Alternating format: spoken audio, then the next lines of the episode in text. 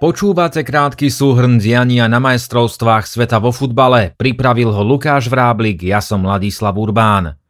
Výsledky stredajších zápasov. Maroko remizovalo s Chorvátskom 0-0, Nemecko prehralo s Japonskom 1-2, Španielsko porazilo Kostariku vysoko 7-0 a Belgicko Kanadu 1-0. Na svetovom šampionáte v Katare prišiel ďalší šok. Nemecko podobne ako pred 4 rokmi v Rusku vstúpilo do turnaja prehrou, tentoraz podľahlo Japonsku 1-2. Japonsko malo pritom iba 26% držanie lopty a približne hodinu hry sa iba trápilo, pričom prehrávalo po premenenej penálte Ilkaja Gündogana.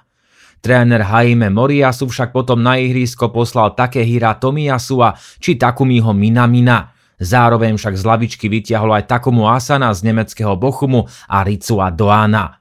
Doan a Asano napokon skórovali v rozpeti 8 minút a Nemci sa odvtedy zmohli iba na zúfalý nápor, pri ktorom v japonskej 16.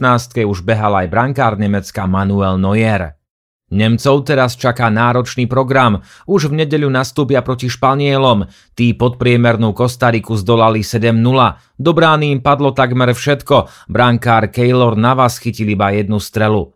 Nemecko sa dostalo do nevýhodného postavenia, podobného ako pred 4 rokmi, keď vypadlo už v skupine. Pred zápasom sa pritom opäť hovorilo viac o nefutbalových veciach. Nemecko patrilo k európskym štátom, ktoré chceli nosiť kapitánsku pásku s dúhovými farbami s názvom One Love, ktorá je symbolom tolerancie, rozmanitosti a práv LGBTQ+.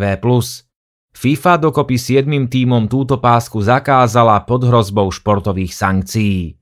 Hráči napriek tomu svoj názor prejavili, keď si pri tímovej fotografii rukou prekryli ústa, ako symbol toho, že sa ich snažia umlčať.